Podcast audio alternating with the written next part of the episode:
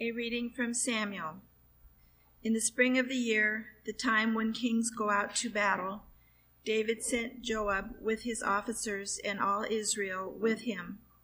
They ravaged the Ammonites and besieged Rabbah, but David remained at Jerusalem. It happened late one afternoon when David rose from his couch and was walking about on the roof of the king's house that he saw from the roof a woman bathing. The woman was very beautiful. David sent someone to inquire about the woman. It was reported, This is Bathsheba, daughter of Eliam, the wife of Uriah the Hittite. So David sent messengers to get her, and she came to him, and he lay with her. Now she was purifying herself after her period. Then she returned to her house. The woman conceived, and she sent and told David, I am pregnant. So David sent word to Joab, Send me Uriah the Hittite. And Joab sent Uriah to David. When Uriah came to him, David asked how Joab and the people fared, how the war was going. Then David said to Uriah, Go down to your house and wash your feet. Uriah went out of the king's house, and there followed him a present from the king. But Uriah slept at the entrance of the king's house with all the servants of his lord, and did not go down to his house. When they told David, Uriah did not go down to his house. David said to Uriah, You have just come from a journey. Why did you not go down to your house? Uriah said to David, The ark in Israel and Judah remain in Booth, and my lord Joab and the servants of my lord are camping in the open field. Shall I go then to my house to eat and drink, and to lie with my wife? As you live and as your soul lives, I will not do such a thing. Then David said to Uriah, Remain here also, and tomorrow I will send you back. So Uriah remained in Jerusalem that day. On the next day, David invited him to eat and drink in his presence and made him drunk. In the evening he went out to lie on his couch with the servants of his Lord, but he did not go down to his house. In the morning David wrote a letter to Joab and sent it by the hand of Uriah. In the letter he wrote, Set Uriah in the forefront of the hardest fighting, and then draw back from him, so that he may be struck down and die. The word of the Lord.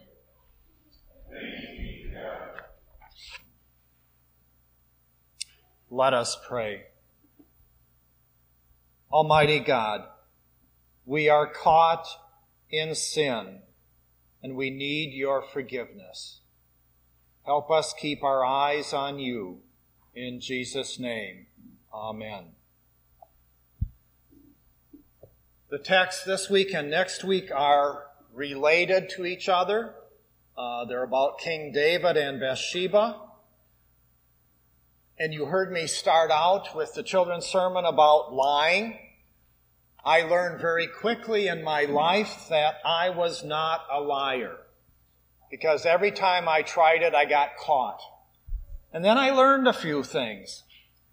The first thing you have to learn is you have to lie believably so people can't tell. Second, you have to remember that you told them a lie and you told them a lie, and this person in the middle may know both of them. So you have to figure out how to tell them a lie too. So lying multiplies. And then you have to be smart enough to know when to lie and when not to lie. Because if you lie all the time, nobody will believe you when you tell the truth. King David did not learn the lesson about being truthful. The text starts out in the spring when kings go to war. Basically a normal day for the king. But King David stayed home. He sent his general and his armies to fight the Amorites, to encircle their main city, and to lay siege to them. King David stayed home. King David wasn't where kings were supposed to be. And when you're in the wrong place at the wrong time, temptation is very powerful. King David may have been too tired to go fight. Or maybe he thought that he had defeated all of his enemies, the Philistines and the Moabites and the Edomites. And this spring, the Amorites would be his general's job. And so he stayed home. Included in that group of generals and soldiers was Uriah, a Hittite. So David was tired. The text says he slept and arose late, late in the day. He was getting up when most of his army was thinking about going to bed. And so he went on a walk on his rooftop. His palace was on the highest hill in Jerusalem, and he could see everything. And he looked around and he saw the signs of success. God had blessed him. Israel was united. Jerusalem was his capital. It was established. His economy was going strong. And yet, from his rooftop, he saw a beautiful woman bathing. Bathsheba, who just happened to be an Israelite who was married to a Hittite named Uriah says she was bathing. This is most likely a ceremonial cleansing, like when you go to someone's house and they wash your feet. In other words, it was at night, almost dark. Bathsheba was ceremonially washing herself to go to bed. And if we assume she was running around totally unclothed in full sight of all onlookers, we would most likely be wrong. But sin, lying, David lied to himself. Some experts say that sight is one of the most impressive, powerful sexual powers in men. I think they spent a lot of money coming up with that one for something very obvious. So David had to be in a place where he belonged. And he wasn't. He was in the wrong place to look at the wrong person and then do the wrong action. He sent for Bathsheba so he could do the wrong thing to her. David sent messengers to get her. She came. He had her and she went back home. This is rape. Samuel had warned earlier, remember when we started this text back in 1 Samuel, that Israel kings would be takers. So far in our story, David hasn't taken a lot. He already may have three wives, but he didn't take like others. But now he was in full control. And he made an assumption. He made an assumption that he could take whatever he wanted. A king has unlimited power over his subjects. Bathsheba is largely a powerless woman who would endanger her life if she said no to the king's advances. And David took advantage of his position and he raped Uriah's wife. The results? A child was conceived. And when Bathsheba learns that she is pregnant, not by her husband, because he is still at the battlefront, but by David. She sends a short message. I am pregnant. No demands, no threats. Bathsheba doesn't say anything more. She probably realizes that that simple message threatens her life, but most of all, threatens David as king. So David lies.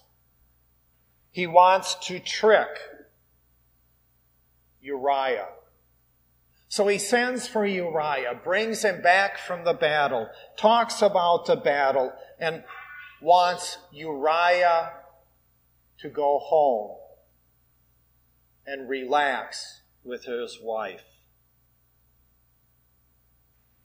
Uriah gives the report to King David, and then he goes and sleeps at the front door of the palace. He doesn't go home. The servants tell King David, and Uriah tells King David when they meet that his companions, his comrades, his commander are out in the field sleeping in tents. Even God's ark is there in the tent, waiting to be used in battle. Everything that Uriah cares for is at risk. He would not be unfaithful to those people, to that God. Uriah is a Hittite. He's a convert to following God. King David is frustrated. So he tries another lie. He gets Uriah drunk, hoping that alcohol would change his mind. But even a drunk Uriah foils David's plot. It's ironic. A drunken Uriah is more trustworthy than a sober David. Even this inebriated foreigner is more disciplined than the sober king. So far, King David has only been the only responsible sinner. He conquered Bathsheba by himself. By himself, he tried to trick Uriah. And David shows a side of his life. David may be fixed on Uriah's origins a Hittite, not an Israelite. And David is being wrong. He refers to Uriah as Uriah the Hittite. But if you noticed in the reading, the rest of the authors only say Uriah. David is putting down one of his main soldiers because he is a Hittite. But fear not, David is lying to himself because David is also a Moabite, not an Israelite. David is getting desperate. He writes a letter to Joab, the commander, asking for his help. And in the letter, he commands that Joab take Uriah and put him in the center of a fight so that he would be killed when the soldiers backed away from him.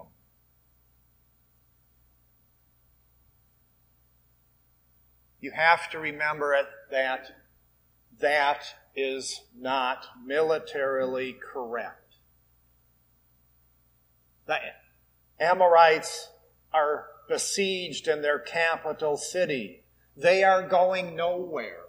This is a slow war where you starve your enemy to death and then you kill them. That was a double death. I don't know how that works. So Joab, we're hoping will say no to the king. But like Bathsheba, Joab cannot say no to the king, or he might be put to death. He obeys. He puts Uriah and some other soldiers to make it look like it was a planned attack and put them in front of the enemy. Joab didn't want just Uriah to die. He wanted it to look like a battle scene. So, Uriah was killed. A company of soldiers were killed. And Joab wrote back to David, It is finished. Uriah, your servant, is dead, and so is the company of others. David's sin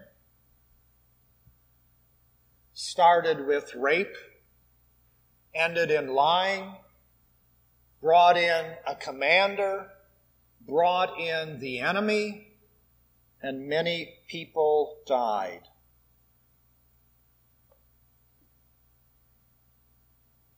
Second Samuel 11. It's a short text, yet it tells us about human sinfulness. It tells us that God can bless King David. It tells us that God does not stand for cover ups.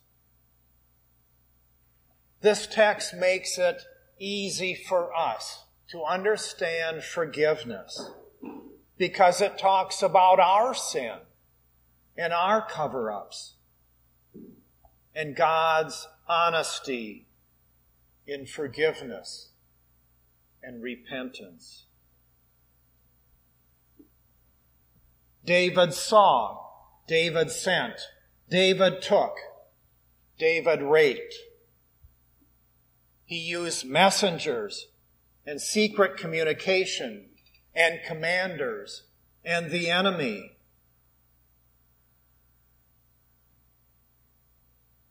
Do you remember when this started back in 1 Samuel? Samuel warned the people. He said, Beware, kings will take. These will be the ways of the king who will reign over you. He will take he will take your sons, your daughters, your fields, your wealth. That is the way of kings. So, what does that say to us today? I think it's a lesson to ponder how we put public trust and public distrust in our lives. Loyalty to all political leaders has limits. To dissent is not equal to treason. Patriotism is not the same as obedience to God. Even leaders chosen by the will of God and are a gift of God do not replace God being a God blessed nation does not exempt us from sin. Just like being chosen by God did not exempt David from betraying and sinning against others. David was chosen to be a leader, to show and to live out the righteousness of God. That is the role of a king. Amen.